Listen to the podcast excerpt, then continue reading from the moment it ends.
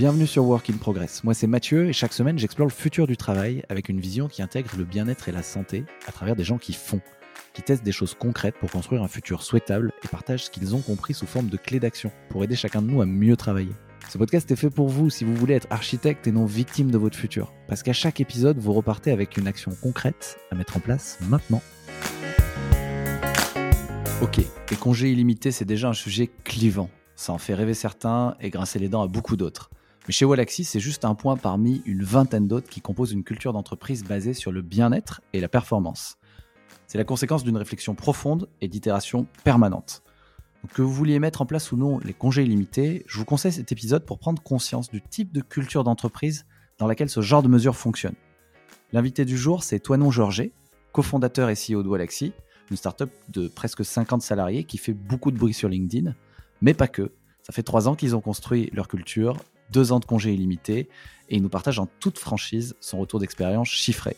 Accrochez-vous, cet épisode secoue très très fort les croyances établies. Salut Toinon, bienvenue à toi. Salut Mathieu, merci de m'accueillir.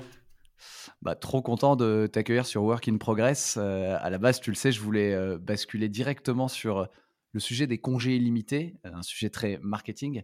Euh, je sais que ça a été mis en place il y a deux ans chez, chez Wallaxy. Et puis en échangeant ensemble, je me suis rendu compte que c'était un élément parmi euh, une vingtaine, voire une trentaine, je crois, qui composent votre culture d'entreprise. Wallaxy a une culture super forte, qui fait d'ailleurs grincer des dents. J'ai regardé quelques petits commentaires sur tes posts LinkedIn, parce que la culture startup, c'est souvent associé à du bullshit et à des clichés mais vous, vous prouvez un petit peu le contraire avec une insolence que, je trouve euh, géniale euh, et surtout euh, et aussi une grande profondeur de réflexion. et donc, je, tiens à préciser que vous êtes une startup, mais on parle pas d'une équipe de 5, hein. vous êtes une quarantaine, tu me l'as dit à l'instant, en pleine croissance, donc en plus ça bouge, avec des locaux. Et, et l'idée, du coup, si tu es d'accord, ce serait de faire un petit point d'étape sur la construction de la culture d'entreprise Walaxy trois ans après sa mise en place, je crois. Euh, puis faire un focus sur les vacances illimitées pour se faire une idée ultra concrète de ce que c'est qu'une culture forte, au-delà des chiffres et des paillettes, euh, pour de vrai, sans bullshit. Est-ce que tu es d'accord? Ça marche, trop cool. Trop bon programme. Trop, trop cool. Ben, je vais te laisser te présenter d'abord, toi non? Ouais, je suis toi non, CEO de Wallaxy. Alors Wapi, en fait la boîte s'appelle Wapi, mais notre produit principal s'appelle Wallaxy. On est une startup basée à Montpellier d'une quarantaine de personnes un peu dingo et on fait euh, un outil de prospection automatisé sur LinkedIn, donc qui permet à nos clients, euh, via un logiciel, d'envoyer automatiquement des invitations et des messages à des prospects ou en fait à n'importe quelle personne qui voudrait pouvoir, qui voudrait contacter sur LinkedIn. Ok, et ça a combien de temps, euh, Wapi et donc Walaxy? On a lancé la boîte il y a à peu près 4 ans. Et en fait, on était sur une autre activité, donc on avait été dans le tourisme, donc rien à voir. Et à un moment, on a eu besoin de développer un outil de prospection pour nous, pour notre usage interne. Et il s'est trouvé que ça intéressait pas mal de monde, donc on a complètement pivoté. Et on a lancé Prospecting en septembre 2019, qui est devenu ensuite Walaxy. Ok, ok, bah, super intéressant. Euh, je ne savais pas du tout que c'était parti d'un side project ou d'un besoin interne d'une boîte qui avait rien à voir. Euh, je voulais entrer tout de suite dans, le, vif du sujet. Euh, on va parler de culture d'entreprise. Je me demandais du coup la culture d'entreprise chez Walaxy. Euh, c'est quoi pour toi et pourquoi vous l'avez mise euh, en place? Ouais, euh, d'un point de vue très factuel dans comment on la définit aujourd'hui, qui est plutôt un travail qui est fait a posteriori et pas a priori. C'est-à-dire que on a défini notre culture à partir de ce qu'elle était et pas on a défini la culture et elle est devenue ce qu'on voulait qu'elle soit, même si c'est un processus itératif. Aujourd'hui, on l'a défini sur deux piliers qu'on appelle le bien-être et la performance. Donc l'idée, c'est euh, de revenir un petit peu sur euh, le monde du travail traditionnel qui met en opposition euh, comment les salariés... En fait, ça va à l'encontre de la dualité qu'il y a dans le monde traditionnel du, travail, qui est le salarié optimise, en gros, le salarié flemmard, il optimise au maximum son temps de travail pour, en faire le moins possible. Et l'employeur, lui, son rôle, c'est de tirer un maximum de valeur des employés et ce, en euh, contrôlant au maximum ce qu'ils font.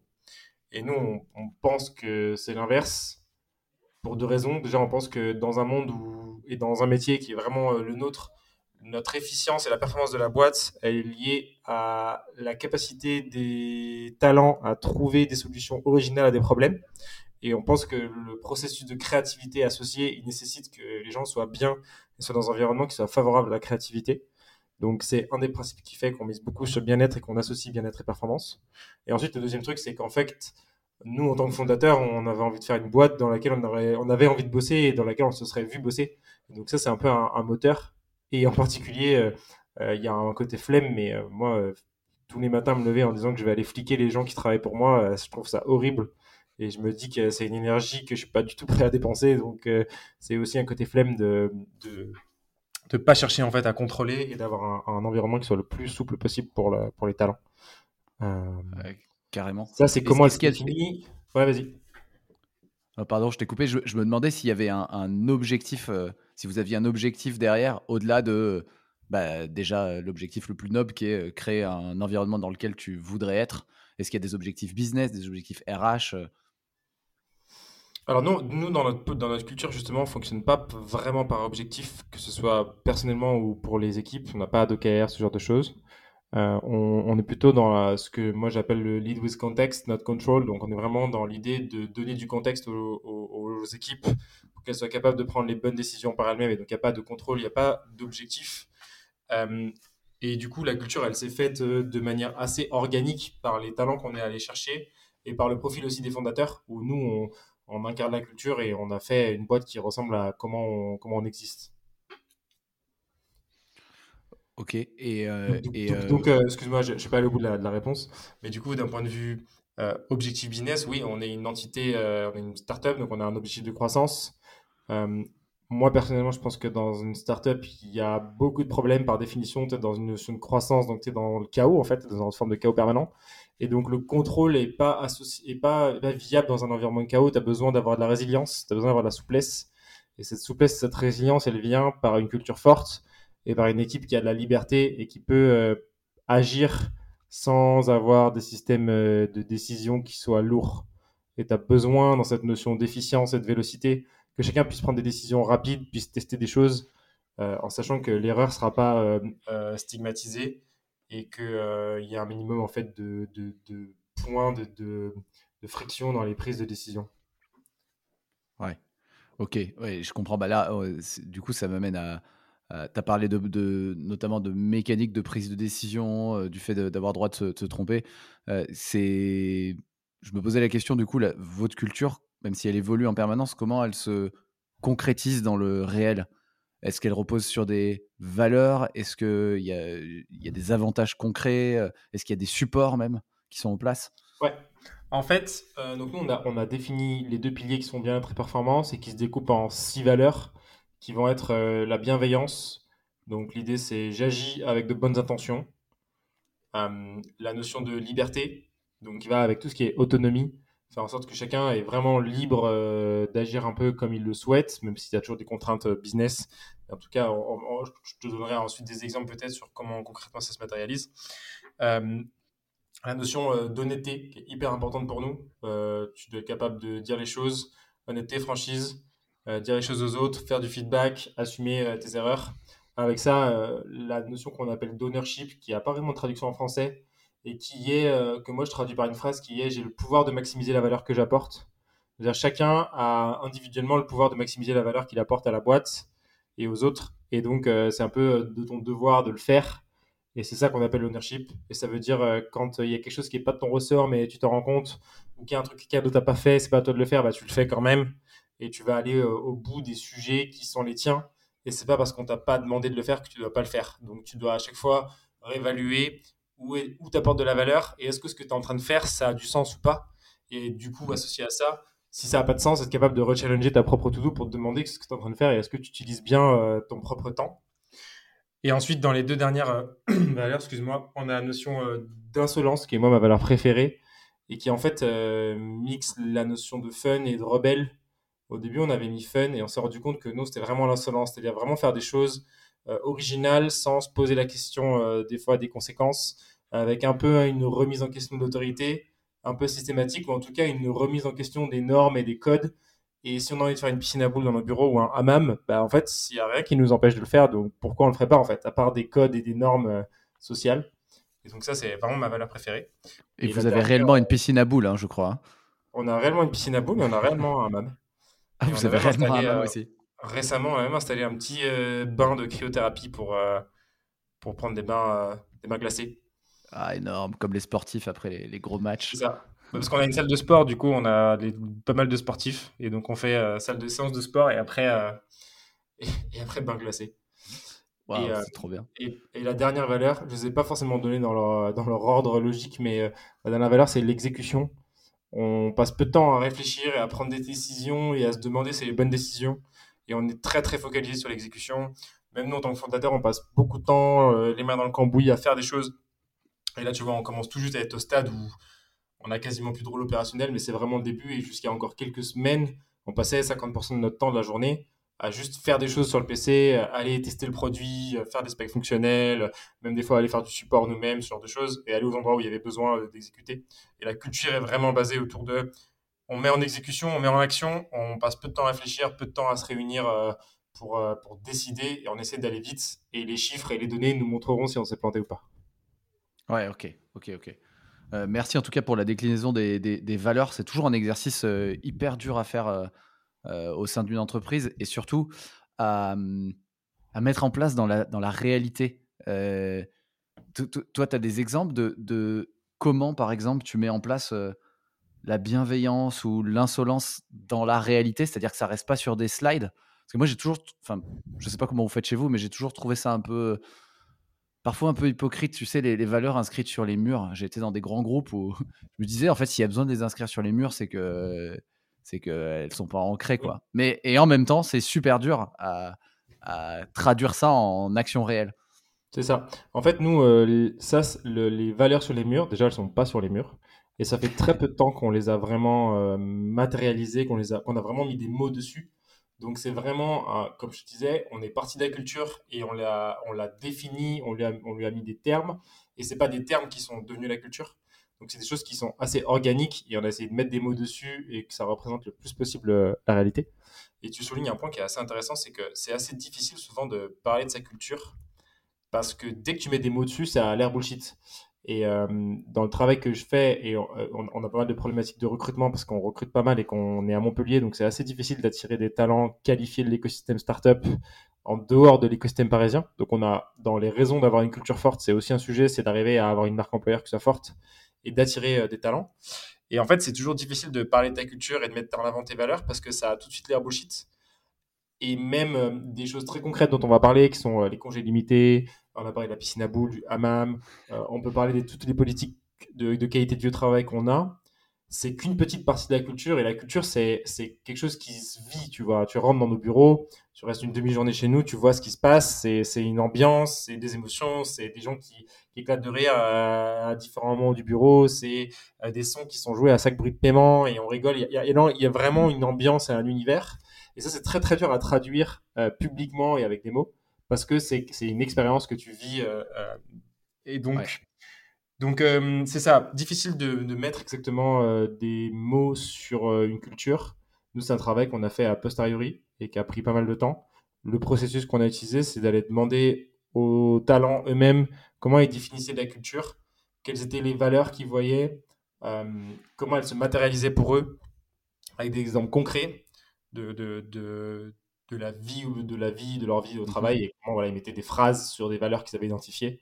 Et à partir de là, et de nous, notre vision de ce qu'on avait sur notre culture, on l'a posé à plat en une slide euh, que je t'ai partagée, qu'on pourra partager si besoin en description. euh, la slide est publique sur euh, ce qu'on a défini étant nos piliers et nos valeurs, et comment elles s'expriment avec des exemples concrets dans la vie quotidienne. Ok. Ouais, si on récapitule, quand tu dis qu'elle s'est construite de manière organique, c'est-à-dire que vous avez fait au fil du temps, vous l'avez, vous l'avez, vous avez posé les mots dessus en partant de ce qui existait déjà. Mais ça, du coup, vous l'avez fait en plusieurs sessions ou c'est vraiment une fois, un jour, vous vous êtes motivé et en une journée, vous avez posé euh, les slides? Juste pour comprendre, pour, pour, Ouais. pour quelqu'un qui voudrait le faire dans, dans sa boîte, c'est quelque chose qui prend du temps, non quand même? On l'a fait, on l'a fait, en, on fait en deux phases. Euh, on l'a fait une première phase quand on a fait notre première vague de recrutement. On a un peu demandé quelles étaient les valeurs. Mais c'était un travail qui était très euh, léger, superficiel, dans lequel on a sorti cinq valeurs. C'était pour notre Welcome to Jungle. Il n'y avait pas vraiment de travail de profondeur qui était fait dessus. Et là, plus récemment, on a réalisé que la boîte, elle grandissait et qu'il y avait des gens qui pouvaient percevoir la culture d'une certaine manière et d'autres d'une autre manière. Et donc, on voulait s'assurer que tout le monde était bien aligné sur ce que nous, on définissait comme la culture et ce que la majorité des gens définissaient comme la culture. Et donc, on a senti que c'était nécessaire de le poser dans un doc qu'ensuite on a présenté à l'équipe, sur lequel on a itéré et qu'on a présenté à l'équipe, comme étant un petit peu, selon nous, voilà comment les, les valeurs, elles se matérialisent, comment vous nous avez dit que les valeurs, elles se matérialisaient, histoire que tout le monde soit aligné sur à quoi ressemble la culture et qu'on puisse aussi plus facilement euh, utiliser ces valeurs qui sont quand même euh, des filtres dans notre processus de recrutement. On va peut-être revenir rapidement là-dessus. Ouais, et euh, donc, comment on communique sur notre culture autour et ce que c'est. Et un, bon exemple de aussi définir ce que c'est pas. Par exemple, l'honnêteté dans nos valeurs, c'est pas la transparence. Et c'est important, important pour nous de différencier ça. C'est-à-dire qu'il y avait des gens qui disaient Ah, la boîte, elle est transparente. Non, nous, on n'est pas transparent. Par exemple, il n'y a pas de grille de salaire public on, partage beaucoup de choses, tous nos chiffres sont publics auprès des équipes, quand on a des galères, on partage, mais la transparence, elle n'est pas systématisée comme dans certaines boîtes, euh, comme Alan, où vraiment tu vas avoir des grilles publiques, tout va être public. Nous, n'est pas notre cas. Et donc, honnêteté, c'est pas la même chose que transparence. Euh, pareil, on avait beaucoup de gens qui disaient que quand tu es une famille, nous, le terme famille ne nous convenait pas.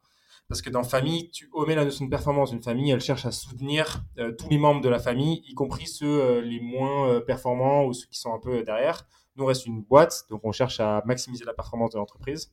Et s'il y a des personnes qui ne matchent pas avec ça, euh, elles n'ont pas leur place sur le long terme chez nous. et donc, mmh, on n'est pas une famille. On est plutôt une équipe de sport de niveau où on cherche à maximiser la performance de chacun, euh, de s'amuser. Mais euh, s'il y a une personne qui est moins bonne qu'une autre, bah, elle va sur le banc et c'est normal. on n'est pas là pour absolument la faire jouer dans tous les cas. On est là pour maximiser les résultats de l'équipe. Ouais, ouais, ouais. c'est hyper important comme distinction conceptuelle. Hein. J'adore, on fait de la philo avec toi, mais honnêteté et transparence, non, mais c'est carrément pas la même chose. Et, et, du coup, ouais, votre valeur honnêteté me fait aussi penser un petit peu à une histoire d'intégrité, quoi. Genre, j'aligne ma parole et mes actes. et, c'est, et c'est de toute manière hyper dans important en business, quoi. dans le slide qu'on a construit sur nos valeurs, dans chaque slide qui définit la valeur, il y a la limite ou le point rouge, en tout cas, qu'il faut avoir en tête vis-à-vis de cette valeur et, sa limite. C'est-à-dire, bah, l'honnêteté, c'est pas non plus dire. Euh, l'honnêteté doit s'aligner avec bienveillance. Donc, c'est pas dire des choses pour faire du mal aux gens. C'est l'honnêteté, c'est dire les choses, mais aussi ne pas oublier que la valeur bienveillance, elle sert aussi à faire en sorte que j'agis dans les bonnes intentions. Donc, quand je dis les choses aux gens, ça doit être bien intentionné. Donc, il y a cette logique aussi de, de, de, mettre la limite de la valeur pour bien comprendre où s'arrête et où, c'est cadré. Pareil sur le pilier du bien-être. Euh, le bien-être, c'est pas le bonheur. L'entreprise, le bonheur, c'est une quête individuelle. Et le bien-être, l'entreprise, elle peut contribuer au bien-être des salariés matériel en leur mettant un maximum de confort euh, matériel dans leur quotidien et psychologique en ayant un environnement de travail où les gens se sentent bien, où ils s'épanouissent, où ils se développent. Mais la quête du bonheur est personnelle. Et si tu es dépressif et que tu viens chez nous, on va pas traiter ta dépression, en fait. Donc, il y, a une nuance que est importante à, cadrer aussi euh, dans ces valeurs. Ouais, super important aussi de, de, le rappeler. Hein. Euh, sur les mêmes avantages salariés, euh, bah, selon la personne euh, et ce qui se passe dans sa vie, euh, l'entreprise peut faire tout ce qu'elle veut. Elle va pas, c'est clair qu'elle va pas, elle va pas créer le bonheur de, la personne, quoi. Et non, je trouve que c'est important de, le dire parce que parce que l'entreprise ne, fait pas tout, ne peut pas tout faire dans, la vie. Mais quand même, du coup, ça m'amène à une, petite, une petite question. On a, on a, parlé du coup des différents avantages concrets. On parle de confort, de qualité de vie au travail depuis tout à l'heure. Euh, on a parlé de la piscine à boules. Euh, vous, vous, en êtes à, je crois, une vingtaine d'éléments concrets. Je crois que tu les avais listés dans un post. Est-ce qu'on peut en reparler? Moi, j'avais noté salle de sport. Euh, ce qui m'a marqué, moi, c'était 500 euros de participation, je crois, pour le moyen de transport personnel, des, des achats de livres toutes les semaines, un coaching pour chaque manager par un pro pour l'aider à développer son leadership. je crois qu'il y en a plein d'autres, mais c'est déjà. Mmh, mmh. il y en a plein, je peux t'en citer plein. Euh, une fois de plus, ça, c'est plein de choses euh, assez concrètes, mais qui sont euh, issues d'un processus itératif. C'est-à-dire, ah ben, on veut mettre une bibliothèque parce qu'on veut qu'il y ait un maximum de gens qui lisent. Ok, les livres, ça coûte cher. Comment on peut régler ce problème? Bah, En fait, la boîte, pourrait très bien avoir sa propre bibliothèque. Chaque personne peut commander un livre. C'est la boîte qui le paye. Et la seule règle, c'est qu'une fois que tu as fini de lire le livre, tu le remets dans la bibliothèque publique. Tu peux même donner ton avis sur un Notion, sur le bouquin, pour le recommander aux autres. Et chaque personne a accès à ce Notion avec tous les livres disponibles et euh, potentiellement des commentaires d'autres personnes. Et peut emprunter ce bouquin euh, gratuitement. Et d'un seul coup, tu as résolu euh, le problème du, du, savoir et de la friction de devoir acheter le bouquin, de devoir. Euh, il arrive direct au bureau, il est livré, donc tu réduis toutes les frictions. Moi, j'appelle ça un peu la politique du pas d'excuses.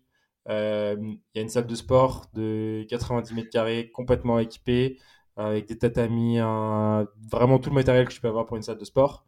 Donc, si tu veux pas faire de sport, bah, il n'y a aucun problème, on n'est pas dans le jugement. Par contre, il n'y a pas d'excuse. C'est-à-dire que si tu veux faire du sport, il y a une salle de sport euh, dans, tes bureaux, tu peux t'en servir quand tu veux, il n'y a pas de règles, euh, tu vas. Voilà. Et tu as un coach euh, qui vient, si besoin, pour te faire un programme, pour t'aider sur les mouvements et pour t'aider à atteindre tes objectifs, et qui est aussi financé par la boîte. Donc, pas d'excuse.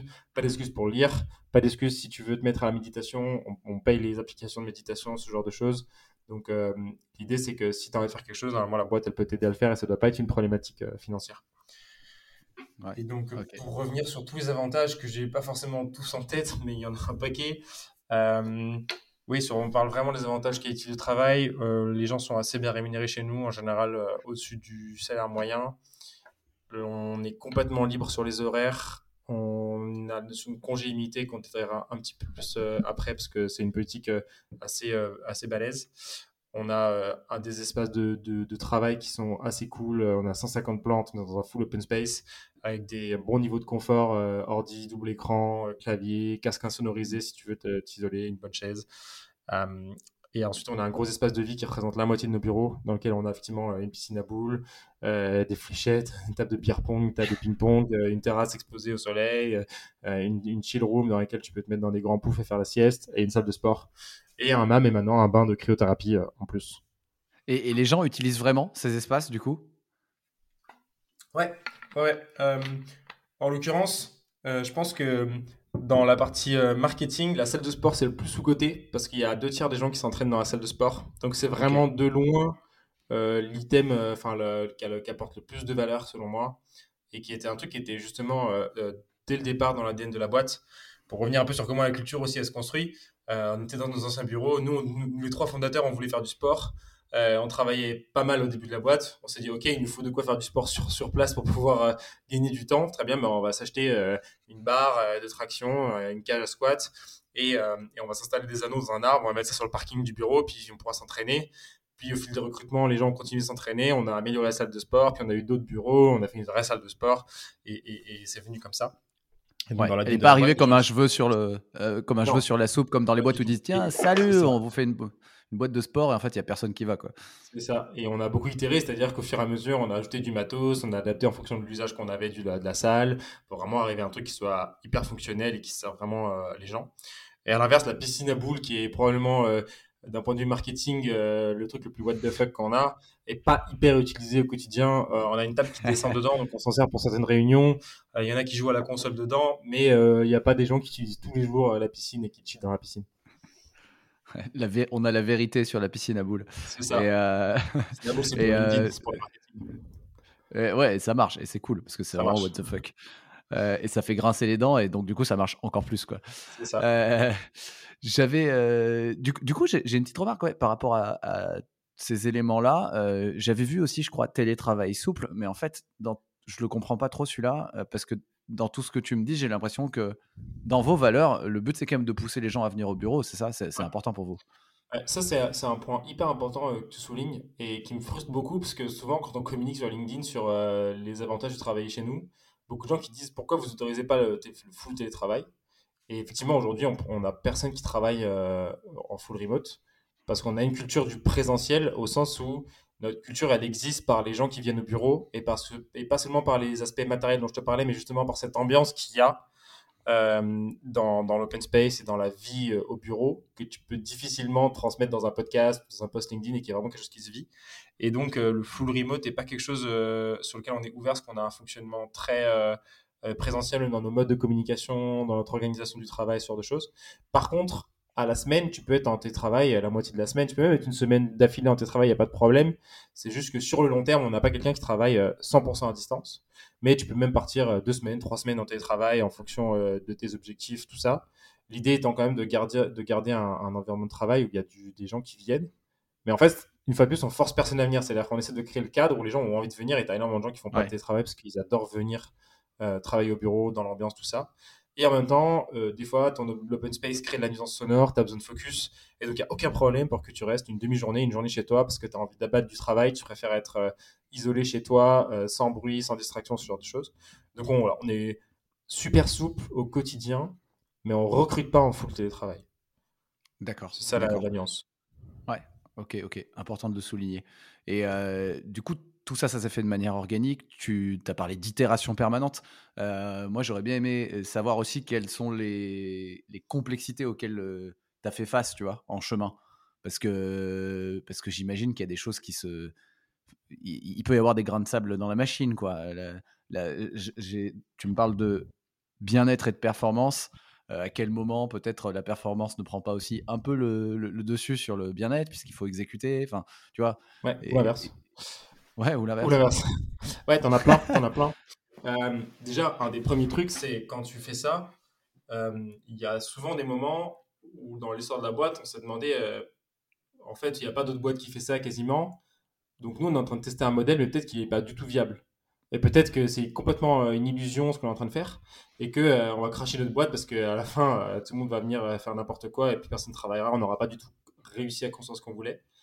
Et euh, j'aime beaucoup euh, cette phrase du, CEO de Netflix qui dit, euh, Red Hastings, qui dit c'est pas mal à l'aise avec la liberté que tu donnes à, tes équipes, c'est que tu leur en donnes pas assez.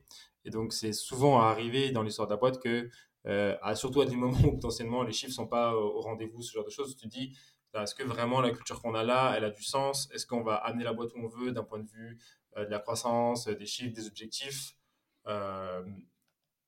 Est-ce que vraiment ça permet euh, d'avancer comme on veut?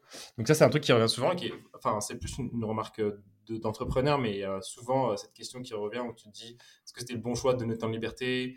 Euh, Tu vois des trucs, des gens qui ne euh, sont pas au niveau de d'attente, tu te dis, ok, est-ce que c'est le bon choix? Et, et aujourd'hui, j'en ai aucune, j'avais plus aucune, aucun doute là-dessus. C'est-à-dire qu'on a atteint un niveau de culture et un niveau d'engagement des équipes qui est juste exceptionnel et depuis plusieurs mois, euh, on a vraiment un niveau de performance qui est génial et un niveau d'ambiance qui est génial. Et tous les retours qu'on a des équipes sont vraiment positifs. Donc on essaie quand même, avec différents processus, de mesurer aussi euh, ce qu'on fait, euh, d'avoir une culture où on peut remonter des choses sur la culture justement et sur comment s'améliorer. On est aussi beaucoup dans un processus de ah ben là on, a fait une erreur, comment on peut s'améliorer? donc ça, donc ça c'est un point plus d'entrepreneur. Ensuite, dans des points très concrets, Évidemment, on a fait des recrutements où il y a des personnes qui ont plus vu le côté bien-être et moins le côté performance. C'est arrivé assez rarement, en fait, finalement. Mais euh, effectivement, euh, je me souviens, il y a une personne en particulier qui est venue et, qui était beaucoup là pour s'amuser, mais peu pour travailler, qui a finalement pas, pas pu rester chez nous, évidemment. Au global, il y a assez peu d'abus. En tout cas, on les traque pas, c'est-à-dire qu'on n'est pas dans une logique où on surveille. Donc, donc on n'est pas capable de voir en fait s'il y a des abus. Nous, on regarde ce qui est produit, on regarde la dynamique de la boîte. Et du coup, on n'a pas la granularité. Et si quelqu'un il arrive à 11 heures au bureau et en fait il a fait la grasse mat, moi j'en ai absolument aucune idée et je veux pas le savoir. Ça m'intéresse pas. Chacun gère son emploi du temps comme il veut. Euh, et pour revenir, ouais, je, réfléchis un petit peu aux exemples qui peuvent être bien concrets euh, sur, euh, sur les difficultés. Bah, genre, je pense aux personnes. Est-ce qu'il y a déjà eu des déçus? Parce que quand même, de l'extérieur, bah, ça a l'air toujours plus parfait que ce que, ce que ça ne l'est. La réalité, parfois, de tous les jours est, bah, dans une boîte en pleine croissance avec des enjeux peut être plus difficile. Est-ce que tu as déjà géré des déçus ou voire même, du coup, avant même de recruter, j'imagine que tu refuses aussi des candidats potentiellement bons sur base du fait qu'ils vont peut-être pas fitter avec la culture. Quoi. Enfin, ça ne doit pas être facile tous les jours. C'est deux points séparés, mais effectivement, donc nous, quasiment une personne sur deux dans notre processus de recrutement qui est refusée, c'est pour une notion de fit culture et pas pour de compétences. Donc c'est juste qu'on on ne voit pas la personne travailler chez nous, on la voit pas dans cet environnement-là, on la, on la sent pas euh, euh, ouais, avoir le fit culture qui fait qu'elle va maintenir la culture dans le temps, qui est vraiment un enjeu pour nous. Euh, on n'a pas, pas forcément beaucoup parlé, mais dans une boîte qui fait de la prospection automatisée sur LinkedIn, les gens se lèvent pas le matin en disant j'améliore le monde. Et le, la motivation des équipes, elle vient vraiment de ce qu'on est en train de faire dans la culture et, de la dynamique et de comment ils sont considérés et tout ça. Donc nous, c'est un vrai enjeu de développement et de rétention sur le long terme. C'est que si on n'est pas capable de maintenir ça, notre, boîte, elle s'effondre. On n'aura plus la résilience, on n'aura plus la performance, on n'aura plus ça. C'est vraiment un gros, gros enjeu.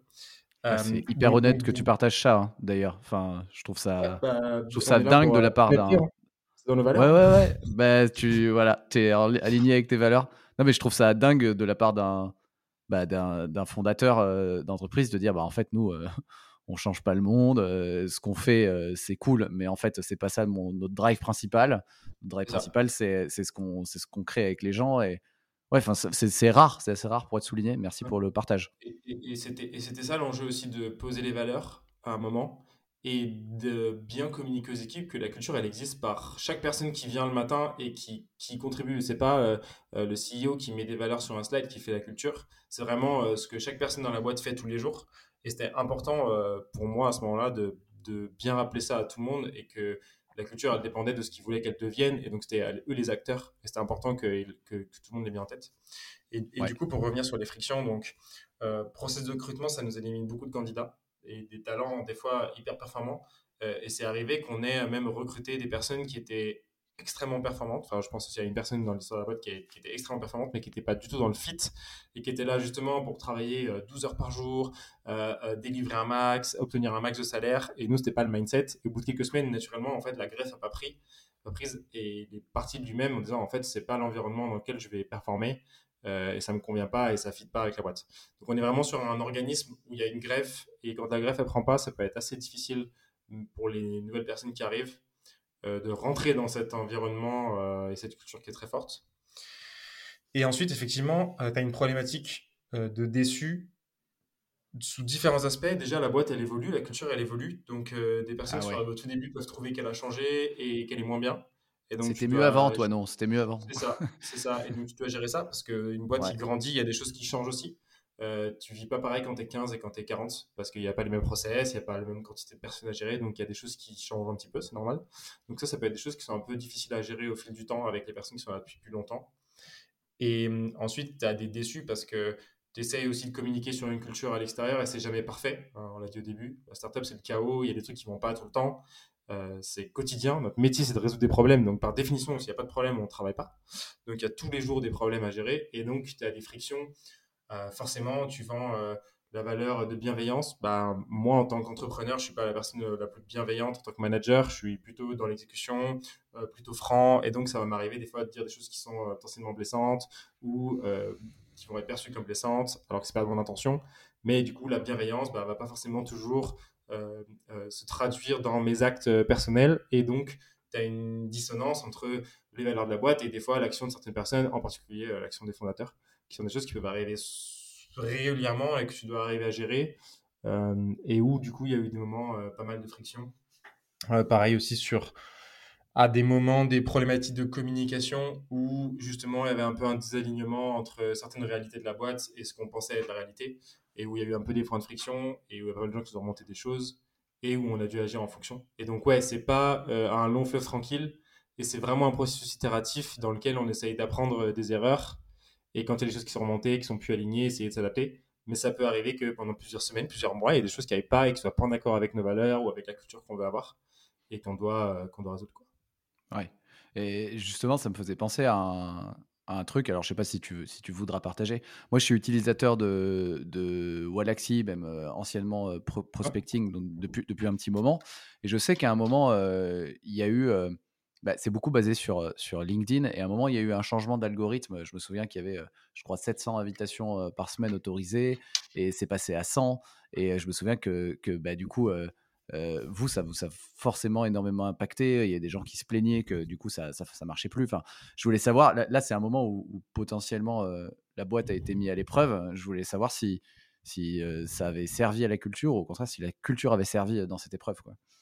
Ouais, c'est un super exemple parce que s'il y a bien un moment dans l'histoire de la boîte où la culture et la service, et je pense c'est à ce moment-là qui a effectivement été un moment de chaos pour nous, où on s'est demandé combien de personnes allaient devoir mettre dehors à cause de ça. Euh, grosse épreuve, je pense, en tant qu'entrepreneur.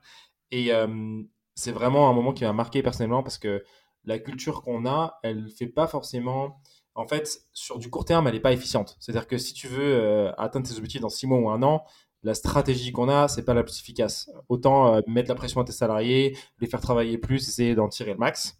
Mais si tu veux une boîte qui fonctionne sur le long terme, qui a de la rétention de talent et qui est résiliente, et c'est vraiment à ce moment-là que ça, a du sens, qui est résiliente aux problèmes, euh, c'est là que ça a du sens. C'est-à-dire que la charge de travail n'est pas linéaire, la pression n'est pas linéaire, les problèmes sont pas linéaires.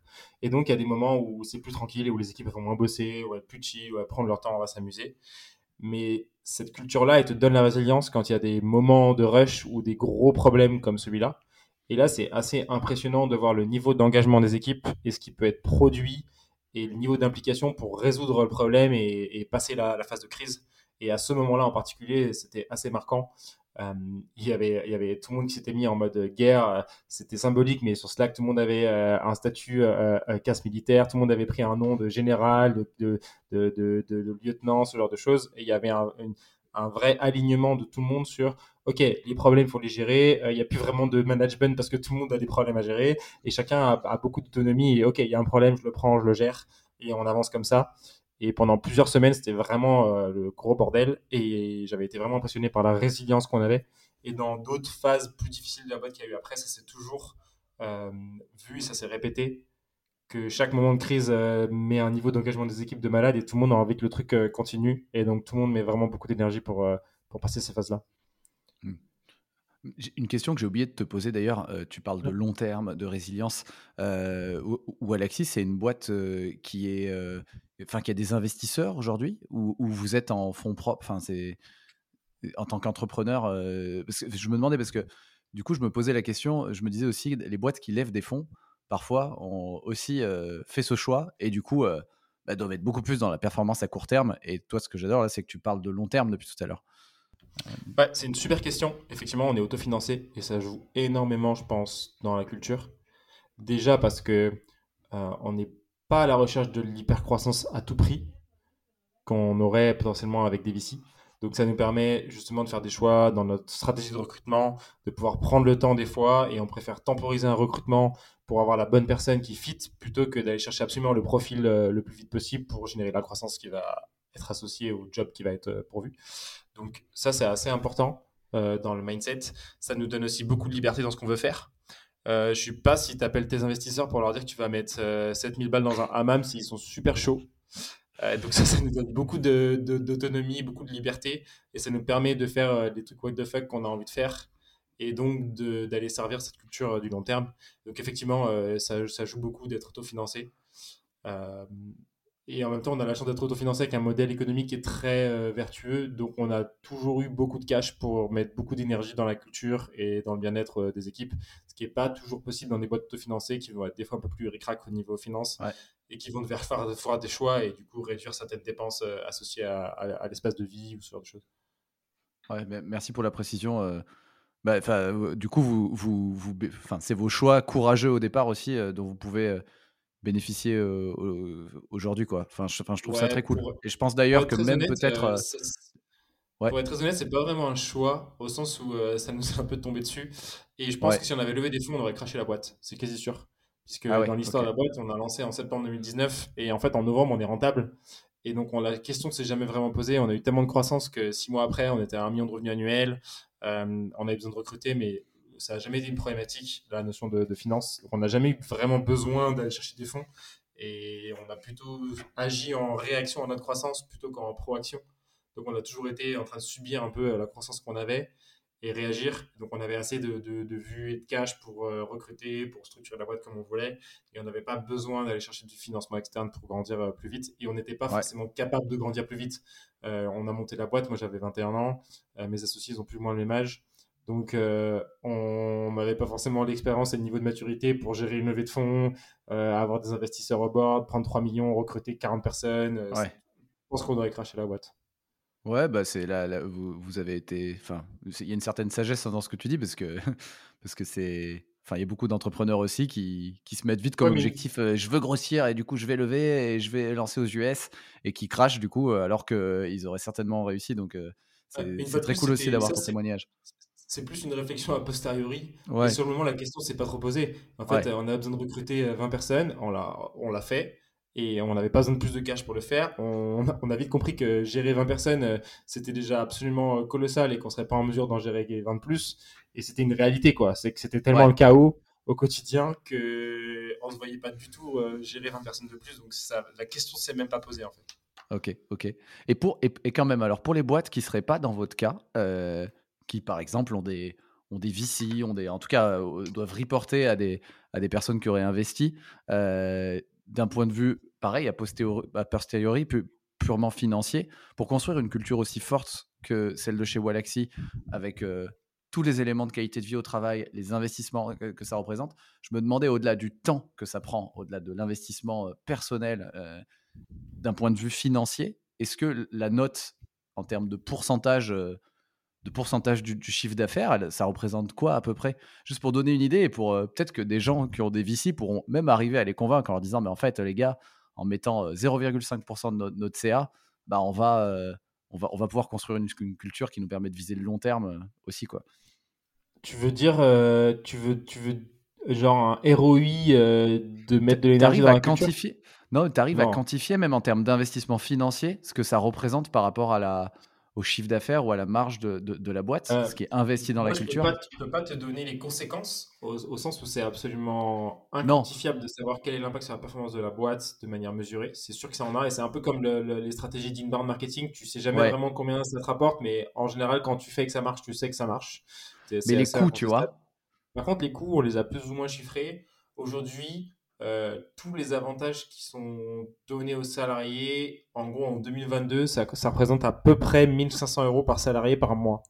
Si tu comptes tout, ça veut dire que je compte vraiment euh, les espaces de vie, les after-work, les off-site, euh, tous les perks qui sont mis à disposition, l'aménagement de la salle de sport qui a été fait en 2022 en majorité, donc beaucoup de dépenses de matériel qui seront amorties.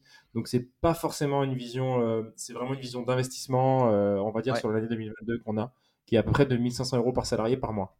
Waouh, merci pour le, pour le partage. C'est hyper intéressant d'avoir cette donnée-là, même si elle serait peut-être différente dans une autre boîte. Ça permet quand même de mettre un chiffre très concret sur euh, qu'est-ce que ça veut dire d'investir. Je ne sais pas combien elle sera en 2023, mais je pense que vu qu'on a fait des gros investissements dans nos bureaux, elle sera un peu inférieure en 2023. Donc je pense qu'elle tournera autour de, de 1000 euros par personne par mois en 2023. Ouais, ouais, en plus, dans le temps, ça se, ça se lisse. Quoi. Euh, Ok, ok, ok. Ben, merci beaucoup de partager ça. Hein. Tu n'étais pas du tout obligé, mais c'était une vraie question que j'étais en train de me poser. Et bah, du coup, on va basculer sur, si tu es d'accord, sur, sur, un, sur le point des congés illimités, parce que la, culture, c'est vraiment faire des choix et les assumer dans le réel tous les jours. Hein. c'est ce que tu nous dis depuis tout à l'heure. Mmh et voilà, moi, je voudrais basculer sur ce point-là qui m'avait marqué, les congés illimités, même si je comprends bien qu'en fait, c'est un point qui n'est pas le point central de votre culture, c'est juste une conséquence, l'un des points qui, est, qui fait partie naturellement de votre culture et que d'ailleurs euh, euh, il est arrivé euh, presque naturellement et que ça aurait peut-être pas fonctionné sans que vous ayez mis tout ça en place. Mais, du coup, quand même, tu l'as mis en place et ça doit pas être si facile que ça. Je voulais savoir quel était ton, ton problème à la base avec les congés limités, du coup. Et, voilà, et pour toi, c'est quoi les congés limités chez Walaxy quoi? Ouais. Euh, le point de départ, et donc je recommande à tout le monde de lire, le, si, ce sujet intéresse euh, les gens, de lire le, bouquin de Reed Hastings qui est No Rules en anglais, et je crois que la version française c'est La règle, pas de règle. Ok. Euh, qui est, bah, en fait, Reed Hastings sur Netflix a vraiment on sent que depuis le jour zéro de sa boîte, il a passé énormément de temps et d'énergie à chercher à construire cette culture qu'il base sur deux piliers, qui est la liberté et la responsabilité, qui sont des choses assez proches de la nôtre. Et en fait, quand j'ai lu ce bouquin, euh, donc eux, Netflix, donc les congés limités, et en fait, ça m'a paru une évidence. On fliquait pas les horaires, donc on regardait jamais euh, quand les gens travaillaient, quand ils étaient en télétravail, quand est-ce qu'ils partaient. Euh, donc, donc, ça, donc en fait, on s'est demandé est-ce que ça a vraiment du sens de traquer des jours de congés si tu ne traques pas des horaires? C'est-à-dire, si quelqu'un travaille 15 heures par jour, il a le même nombre de jours de congés que si quelqu'un travaille 5 heures par jour. Euh, si quelqu'un produit euh, en 5 heures ce que d'autres font en 15 heures, il a le même nombre de jours de congé. Et ça n'avait pas vraiment de sens d'avoir une politique euh, qui soit très En fait, la, politique des congés traditionnels, elle se base sur le fait que tu fais 9h, 17h, 5 jours par semaine. Et donc, ta performance, elle est validée par le nombre d'horaires, d'heures que tu travailles. Et donc, tes nombres de congés, ils sont associés et ça a du sens dans cette politique-là. Mais une fois que tu traques plus les horaires, que tu traques seulement la performance, que tu regardes pas quand les gens arrivent, quand ils sont en travail, ce qu'ils font, et ce que tu veux, c'est à la fin que les choses soient faites. Ça n'a pas de sens en fait de traquer les horaires. Et en particulier, on revient au point initial qui est euh, notre cerveau, il n'est pas fait pour fonctionner euh, spécifiquement de 9h à 17h du lundi au, vendredi. On est tous différents. Il y a des couches tôt, il y a des couches tard. Il y a des gens qui préfèrent travailler le soir, d'autres qui préfèrent travailler le matin, d'autres qui préfèrent travailler le week-end. Il y a des gens qui préfèrent travailler en rush 15 euh, heures par jour pendant une semaine et après prendre une semaine de vacances. En fait, chacun est différent là-dessus. Et donc, l'idée des congés limités, c'était de donner un maximum de souplesse aux, talents pour qu'ils puissent organiser leur emploi du temps comme ils veulent. Euh, ce qui compte, c'est ce qui est délivré. Et à partir de là, euh, ils, ont le choix d'aménager leur emploi du temps. Et on a des personnes qui prennent peu de congés, mais aiment bien ce petit rythme, train-train, je fais mes horaires, machin. Et on en a qui préfèrent travailler euh, avec des rushs, qui taffent euh, le week-end. Enfin, j'en sais rien d'ailleurs, mais je sais qu'il y en a qui travaillent le week-end, qui travaillent sur des horaires du soir, tout ça. Mais par contre, qui veulent partir euh, trois semaines d'affilée en vacances à bout du monde, et il n'y a aucun problème. Ouais. Et comment ça fonctionne du coup? Parce que le, le fait de s'organiser en autonomie n'empêche pas de, de poser quelques règles, au moins pour prévenir, pour s'organiser justement. Vous avez, vous avez quand même un truc dans lequel vous mettez, euh, un outil dans lequel vous mettez quand vous n'êtes pas là, il faut le prévenir une semaine à l'avance. Enfin, il y a quelques règles quand même autour de ça, pour pas que ce soit trop le chaos. Euh, il n'y a pas trop de règles, donc on a un outil dans lequel on centralise les demandes de congés et qui doivent quand même être soumises à validation du manager. Mais depuis qu'on a les congés limités, il n'y a aucune demande qui a été refusée euh, sur cet outil-là. En général, elles sont demandées avant à l'oral et c'est assez rare qu'il y ait des refus normalement, il y a beaucoup justement d'autonomie, d'ownership, et en fait, les talents, c'est quand ils peuvent prendre leur congé en fonction des impératifs des équipes, de leurs impératifs personnels euh, et, pro. Et donc, euh, dans la culture, ça n'a pas trop de problématique de ça. On a juste besoin d'un outil pour traquer euh, les congés d'un point de vue, bah, déjà pour suivre la politique, est-ce qu'elle a du sens C'est important, pour revenir un peu dessus, mais voilà. Et, et, aussi d'un point de vue légal pour pouvoir comptabiliser les, les, congés qui sont pris par, par les personnes, en particulier le minimum légal, puisqu'il y a une contrainte légale dans cette politique de congé limité, c'est que tout le monde doit prendre quand même ces cinq semaines. On ne peut pas laisser des gens prendre moins. Et donc, on a besoin de traquer combien euh, de congés sont pris par personne pour pouvoir euh, indiquer aux personnes qui n'ont pas pris leurs cinq semaines annuelles qu'elles doivent les prendre et, euh, et, surveiller ça, en fait. Bien sûr. Et attends, d'un point de vue juridique, j'y connais rien, mais du coup, quand quelqu'un prend plus que les cinq semaines légales, il y a un cadre juridique à mettre en place pour quelqu'un qui voudrait le mettre en place ou pas du tout? C'est possible de, de se le dire et c'est parti? Euh, nous, on a mis ça dans les contrats de travail. D'accord. Euh, notre première comptable, elle voulait pas le faire, donc on l'avait fait un peu nous-mêmes, et ensuite on l'a un peu fait valider par, euh, par notre nouveau comptable. le principe il est assez simple, c'est que toute la loi est basée sur le minimum légal, donc si tu pars de la boîte, tu as le droit au congé restant sur le minimum légal, tu dois prendre ton minimum légal, mais il n'y a aucun problème pour que tu prennes plus soumis à validation de ton supérieur hiérarchique direct.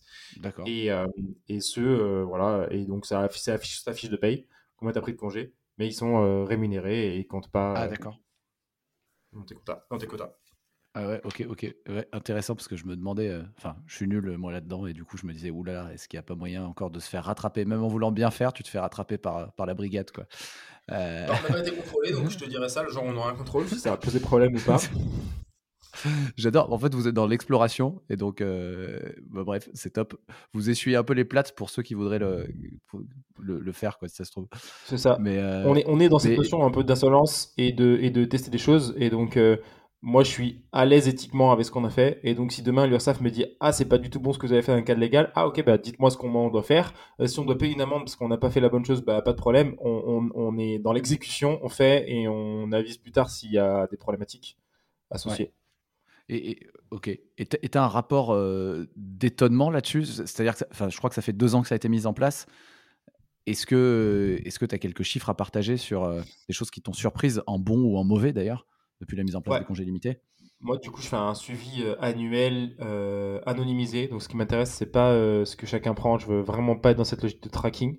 Et d'ailleurs, pour revenir à la culture, c'est un, des points qui a posé problème à un moment, puisque quand on a commencé à mesurer les congés limités pris par les, les équipes, euh, ça nous a été remonté qu'ils avaient l'impression que du coup ils étaient traqués et qu'ils avaient plus la liberté de le prendre et que c'était l'inverse. Et qu'en en fait on voulait surveiller ceux qui prenaient plus et pour les pour les identifier. Et c'était pas du tout la logique. Et c'était vraiment la logique inverse. C'était de savoir euh, ok cette politique elle est cool. Elle part du principe que tes vacances si tu as un coup de barre en fin de semaine ça devrait pas euh, t'enlever une demi-journée ou une journée de vacances donc, euh, on veut que tu puisses euh, prendre tes congés euh, souples et que tu puisses optimiser en fait ta, productivité, c'est-à-dire ce que tu apportes comme valeur à la boîte. Et si tu mis une grosse caisse le jeudi soir, ça à rien de venir le vendredi matin. Je préfère que tu viennes vendredi après, mais que tu as fait une grosse mat plutôt que tu viennes le vendredi toute la journée à combattre derrière ton ordinateur. Donc, donc c'était ça la logique. Et, et ça a posé quelques points de friction, mais voilà, ça, ça a été assez bien clarifié depuis.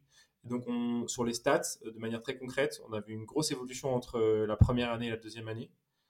Euh, dans la première année, on était sur une politique qui était euh, pas hyper efficace. En gros, on avait un jour et demi de congé en plus qui était pris que le minimum légal.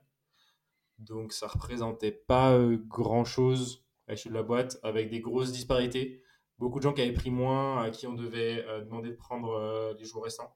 en sachant que c'est sur des périodes et ça se cumule. Donc là, on regardait vraiment du 1er janvier au 31 décembre. Et quelques personnes qui avaient pris significativement plus, mais c'était pas flagrant. Et là, en 2022, en faisant un travail de communication sur le fait que c'était important de prendre des congés limités, que c'était une politique qui devait avoir du sens, et qu'en fait, si elle n'avait pas de sens, l'idée de mesurer, c'était de se dire, si demain, euh, en moyenne, les gens prennent trois jours de plus, bah, la politique, elle n'a pas de sens. Autant euh, donner six semaines obligatoires et retourner dans un modèle classique où on donne plus et où mm. les gens sont vraiment, euh, ils ont un quota et ils peuvent prendre tout leur quota et ils prennent plus. Puisque la, la logique est vraiment, est, vraiment de dire, la startup c'est intense, s'il faut se reposer, il faut se reposer. Et en, et en 2022, euh, on est monté à 8 jours en moyenne de congés limités qui sont pris dans les équipes, avec 80% des gens qui ont pris plus que le minimum. Ok, 8 jours, 8 jours en moyenne en plus. Ouais, 8 jours en moyenne en plus. Et, euh, et, si tu me laisses une petite seconde, je peux te donner euh, un peu d'autres stats. En particulier, la répartition des jours, des, des, des, de la, la, durée des demandes de congés. Puisque un des points, comme je t'ai dit, c'était aussi euh, que les talents et puissent prendre facilement une demi-journée, une journée quand tu as euh, un truc à aller acheter, un truc à récupérer, sans que ça prenne des journées sur tes vacances. C'est-à-dire, je vais partir 10 jours au ski. Mais en fait, si j'ai besoin d'une semaine de 4 jours, une semaine, parce que je dois déménager ou parce que juste euh, je suis un peu, voilà, je suis un peu fatigué cette semaine, j'ai besoin de me reposer un jour, ça ne devrait pas empiéter sur tes vacances au ski. Et donc, la logique, c'était que dans, les éléments qu'on surveille, c'est la taille des, congés qui sont pris. Et je vais te sortir la stat. On a une part de, demi-journée et de demande de moins de deux jours qui est vraiment euh, énorme. Alors, je te ressors la, stat. Elle est où? Voilà. Donc, euh, on a 80% de gens qui en ont profité, 8,2 jours qui ont été pris en moyenne. Un quart des demandes sont des demi-journées.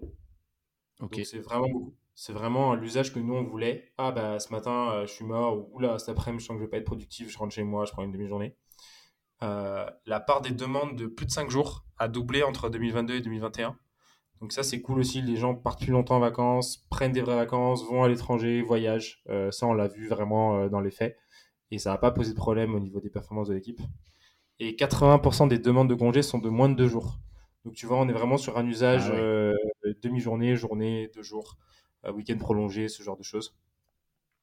Et en moyenne, parmi ceux qui ont pris des congés illimités, donc euh, sur les 80%, ils ont pris deux semaines en plus. Ok. Et, et, et toi, si tu es d'accord de partager, quel est le, Enfin, tu vois, que j'ai envie de te demander combien tu as pris de jours de congé en 2022, mais plutôt dans le sens, euh, en fait, comment tu te positionnes par rapport aux équipes, tu vois? Quel est ton rôle dans tout ça? Parce que ça ne doit pas être facile. Euh, si tu en prends plus, euh, enfin, quoi qu'il arrive, il faut, il faut, tu montres un peu l'exemple naturellement. Donc, Red Hastings, il en parle pas mal dans, son bouquin et il insiste sur le fait que si tu veux que ta politique de congé illimité elle soit efficace, il faut que les managers et les leaders de la boîte ils en prennent. Sinon, le message que tu envoies aux équipes, c'est ah il y a une politique, mais en fait euh, ta valorisation euh, hiérarchique, elle sera faite par le fait que tu ne prends pas de congé. Et du coup, ça, c'est un enjeu. Et effectivement, dans la première année euh, de la mise en place, en tant que fondateur, on ne prenait pas assez de congés du tout. Et on était à la moitié du minimum légal, un truc comme ça. Et donc, on ne montrait pas du tout l'exemple. Et moi, cette année, je suis le deuxième qui a pris le plus de congés. Ah. Et mon associé doit être le quatrième ou cinquième. Donc, donc on essaye de montrer l'exemple et on prend pas mal de jours de congés. Et bon, c'est pas le cas de tous les managers encore, et c'est pas le cas du troisième fondateur, mais on est dans cette logique euh, un minimum de, montrer l'exemple et d'arriver à, montrer que bah, c'est possible en fait de performer en prenant des bonnes journées de vacances et que des fois on est fumé et que du coup on prend un jour. Quoi. Comment ça a été perçu ça? Euh, je saurais pas dire parce que je sais pas, je pense pas que les gens ils comptent mes jours de congé. Et moi, les stats que je donne, elles sont anonymisées. Donc je ne sais pas si c'est perçu. Euh, moi, ce que je regarde, c'est justement l'efficacité de la politique euh, dans les stats, comment elle se matérialise dans comment les gens ont utilisé les congés dans l'année. Et donc là, je suis plutôt satisfait euh, de l'évolution en 2022. Donc a priori, c'est qu'on a fait des bonnes actions pour ça, en particulier communiquer sur le fait que c'était important de les prendre et, montrer l'exemple. Et après, on a encore des points à améliorer. on sait intuitivement que toutes les équipes bénéficient pas du dispositif de la même manière. Euh, typiquement, euh, en fonction de la charge de travail qui est mise à l'équipe, on, voire de contraintes euh, momentanées. Donc, je te donne un exemple typique, mais à un moment sur notre équipe support, on était sous-staffé, on n'avait pas assez de gens. On a demandé aux équipes de ne pas utiliser la politique du congé illimité pendant six semaines sur lesquels on avait un, moment où on, était, on était en train de recruter, on n'avait pas encore les, nouveaux effectifs et on avait trop de, trop de gens en support, trop de clients. on avait besoin d'avoir une équipe qui soit complètement là. Donc on a demandé à cette équipe sur cette période de temps euh, de ne pas utiliser le dispositif et de prendre que leur minimum s'il en restait. Donc malheureusement, il y a des moments où on a des contraintes et où c'est pas parfait, on est obligé d'appliquer euh, un minimum de, de contraintes quoi, au, au système. Ça, c'est plutôt les contraintes officielles. Et après, tu as les contraintes officieuses de la charge de travail, de comment ton manager il, met en place la politique, il montre l'exemple, ce genre de choses qui vont impacter comment les équipes les utilisent. Ouais, bien sûr. Ouais, dans le, dans le réel, ça doit pas être facile euh, tous les jours, ça doit dépendre de l'équipe, etc. Et, euh, et, justement, comment tu fais pour éviter de créer les soucis euh, ou d'éviter les abus? Enfin, j'ai entendu tout à l'heure que les managers étaient quand même coachés, parce que c'est pas toi qui gères tout le monde, vous êtes beaucoup trop. Donc, tu, vois, enfin, vous, avez quelque chose en place justement pour, pour aider les managers à gérer ça? Spécifiquement, cette politique, non. Si je reprends l'exemple de l'équipe support, c'est moi qui ai demandé à ce que les équipes elles, support ne prennent pas de congé dans cette période. par contre, on est allé bien expliquer aux équipes pourquoi. Et qu'une fois que par contre euh, l'équipe elle serait à nouveau staffée, ils auraient beaucoup plus de liberté pour en prendre. Et ça, a été le cas. Et une fois que l'équipe a été euh, au complet, on leur a demandé d'en prendre, on leur a dit maintenant c'est bon, euh, il y a les effectifs, prenez des congés, allez en vacances, prenez des pauses, prenez des week-ends prolongés, faites-le. Donc on a recommuniqué dans le sens inverse en disant maintenant que c'est ok, vous pouvez y aller et faites-le vraiment, on a insisté sur le fait de le faire. Et ensuite, effectivement, on a un coaching des managers. la moyenne d'âge de la boîte, c'est 26 ans et la moyenne d'âge des managers, c'est pareil. Donc en fait, euh, on est des personnes jeunes qui n'ont pas d'expérience en management.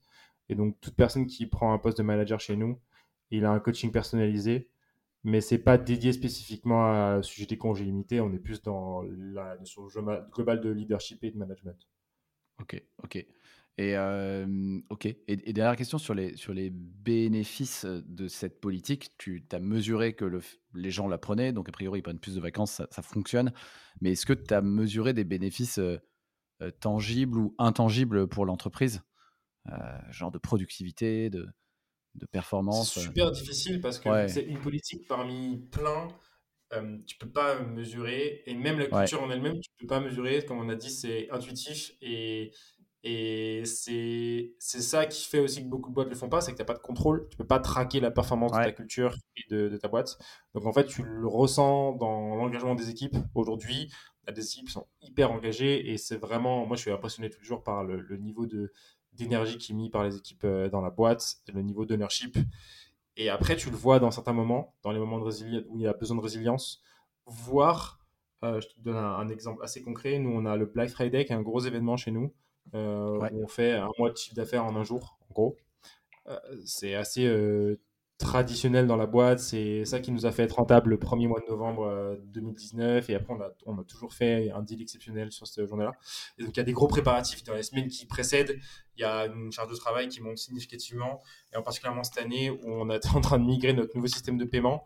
Et on avait besoin qu'il soit opérationnel pour la, date. Et il a été opérationnel 10 minutes avant le minuit du Black Friday. Euh, et, en fait, dans ces moments-là, il y a un niveau d'engagement des équipes qui est énorme. Et euh, nous, on ne demande rien, mais tu vas avoir des, devs qui vont rester euh, jusqu'à 21h, 22h, tous les jours qui précèdent pour, livrer le truc. Et parce qu'elles savent que derrière, une fois que c'est délivré, pourront se reposer, il n'y a pas de problème. Et c'était le cas. Et une fois qu'on a eu livré Black Friday, qu'on a fait notre, journée, tout ça, que tout s'est bien passé, dans les jours qu'on suivi, on a dit maintenant, Chili, c'est le mois de décembre, il va rien se passer, prenez des vacances, prenez des congés. Euh, et, c'est ce qu'ils ont fait. Donc euh, ça, c'est un des bénéfices potentiels, c'est que sur le long terme, si la politique est bien appliquée, je pense que ça permet aux équipes de mieux adapter leur charge de travail aux besoins de la boîte. Et elles savent que si elles travaillent euh, plus pendant quelques jours, quelques semaines, parce qu'il y a une grosse charge, elles pourront compenser derrière sans problème. Et donc, elles le font avec plaisir et, et, elles kiffent en plus parce que c'est un super moment euh, d'engagement quand euh, tu as, tout le monde qui est aligné pour euh, livrer le truc et qu'il est minuit moins 20 et que c'est pas encore en prod et que tu es en train de faire les derniers tests, tout ça. Il y a de l'euphorie, c'est assez, c'est assez grisant. quoi. Ouais, ouais, ouais c'est. J'imagine que ça doit être des moments forts. Je ferai attention à votre prochain Black Friday alors, donc je sais tout ce qu'il y a, a derrière. merci beaucoup pour, pour ce partage, toi non, sur, spécifiquement sur ce point-là de la politique de, de congé qui, on le voit, enfin, est, dans la ligne logique en fait de, votre culture. quelques petites questions pour, pour, pour terminer. S'il y a un truc à retenir dans tout ce que tu nous as dit? c'est un truc à retenir dans tout ce que j'ai dit, ce serait que ce la culture, il y a plein de choses, mais il y, a une culture comme ça, ça c'est et un processus itératif. Donc, ce qu'on discute aujourd'hui, c'est pas, euh, c'est sorti de notre tête euh, il y a trois ans, c'était évident. Euh, c'est que des itérations et et je dis souvent, tu vois, on fait beaucoup attention à l'onboarding des équipes. Ben, en fait, le premier stagiaire qui est venu chez nous, moi j'étais même pas au bureau et il a dû rentrer chez lui parce qu'il y avait personne pour l'accueillir en oh, fait. pauvre. Donc, donc, ça n'a pas toujours été le cas. On a fait plein plein d'erreurs, plein plein de conneries. On est vraiment sur un processus itératif et, et une culture. Parce qu'il y a beaucoup de gens qui me posent la question comment on met cette culture en place, tout ça. Pour moi, le premier truc, c'est qu'elle se respire par les, par les fondateurs. moi, je travaille, tu vois, là, je suis en tenue de sport parce que je reviens de mon footing, je suis en chaussettes. on s'en fout, on se marre, on fait des trucs débiles et, la culture respire par ça. Et donc, euh, bah, nous, euh, si on a envie de faire un, un prank aux employés qu'on va acheter euh, pour 4000 euros d'essuie-tout pour faire une énorme cabane au milieu de l'espace de vie, on le fait, c'est fun et c'est ça qui, qui montre l'exemple. Donc, une culture, elle, souvent, elle est quand même inspirée par les fondateurs et par les gens que tu recrutes, en particulier par tes premiers employés. Mmh. Ouais, et et tu as parlé d'inspiration tout à l'heure. J'ai retenu No Rules Rule de Reed Hastings. Est-ce que tu, tu as d'autres sources d'inspiration à partager euh, Ouais, j'ai bien aimé le bouquin qui s'appelle euh, Nine Lies About Work. Neuf mensonges euh, sur le travail et qui déconstruit neuf principes qui sont communément admis dans les grandes boîtes et qui propose une contre-vérité qui est plus en accord avec la réalité de ce que les talents ils veulent et, et qui a fait beaucoup de sens aussi dans comment on a construit notre culture, les choix qu'on a fait au niveau liberté. Merci pour la reco. Je ne connaissais pas ce livre. Euh, je, vais, je prends. Et bien sûr, je vais tout mettre dans les notes euh, de, de, l'épisode. Euh, Work in Progress, c'est un podcast sur le futur du travail. qui est-ce dans tes contacts que tu recommanderais d'inviter ici? Sans aucun doute, Benoît Dubo parce que euh, on est vraiment très très aligné sur euh, nos valeurs et sur les boîtes qu'on veut construire avec ce principe de construire des boîtes dans lesquelles on aimerait taffer. Mais eux, ils sont full remote et donc ils ont des problématiques différentes et ils ont une manière différente de le faire. Et je trouve ça assez intéressant de confronter les deux visions. Benoît même euh, ouais, c'est chez Scalesia, hein, c'est ça ouais, Sa boîte. Ok. Ok, bah super. Merci beaucoup pour la passe décisive. Je vais aller regarder de plus près et, et le contacter. Merci infiniment pour, le, pour le partage, hein, toi non Avec plaisir, c'est super cool de parler de ces sujets. Je, pas, c'est pas les sujets que nous on aborde le plus. On m'invite souvent pour parler de prospection, de marketing. Et en fait, euh, nous, dans le quotidien, euh, ce sujet de la culture, c'est plutôt 80% de nos quotidiens et 20% c'est le reste. Et donc j'aime bien en parler. Je trouve ça important. Voilà, d'être. Nous, on est vraiment dans la phase d'exploration. On n'a pas prétention de d'avoir tout réussi ou d'apprendre des trucs aux autres. On est dans cette phase d'itération et du coup, c'est cool de, partager le retour d'expérience de ce qu'on apprend sur, sur ce qu'on teste. Bah, je suis sûr que grâce à toi, ça, ça inspirera d'autres euh, à explorer. Enfin, je pense qu'on a besoin de témoignages comme le tien. Donc, euh, encore une fois, euh, et aussi au nom de tous les auditeurs, merci pour ton courage et ton honnêteté dans le partage, toi non. Avec plaisir, ça sera trop cool. Hein. S'il y a des gens qui explorent et qui ont des trucs à me partager après, je suis toujours ouvert à challenger la vision. la bouteille à la mer est lancée. Merci mec. Merci beaucoup.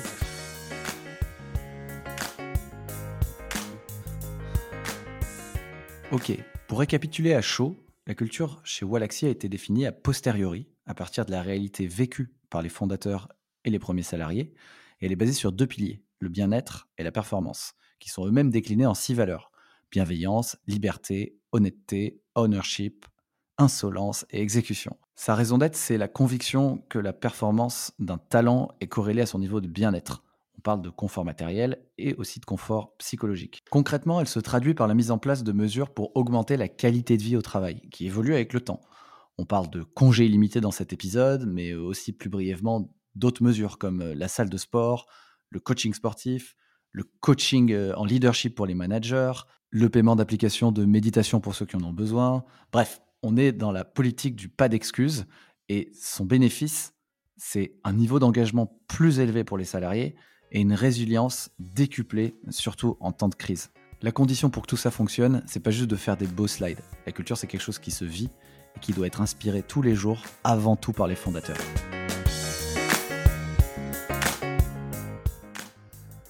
Merci d'avoir écouté jusqu'au bout. Je suis très preneur de vos retours sur cet épisode. Je réponds à 100% des messages. Je les transmets même à l'invité du jour euh, quand le feedback peut lui être utile. Et ça fait toujours plaisir aussi. Donc vous pouvez me contacter sur LinkedIn en tapant euh, Mathieu Bernard avec un seul T à Mathieu ou par mail euh, à mathieu.inprogress.pro. Et si l'épisode vous a plu, vous pouvez faire trois choses. Première chose, abonnez-vous pour recevoir les épisodes suivants. Deuxième chose, partagez cet épisode à une personne autour de vous que ça pourrait aider. Et troisième chose, mettez une note de 5 étoiles sur le podcast pour faire plaisir aux algorithmes, le faire ressortir dans les classements et surtout le faire découvrir à plus de monde. Merci beaucoup, je vous laisse passer à l'action et à très vite sur Work in Progress.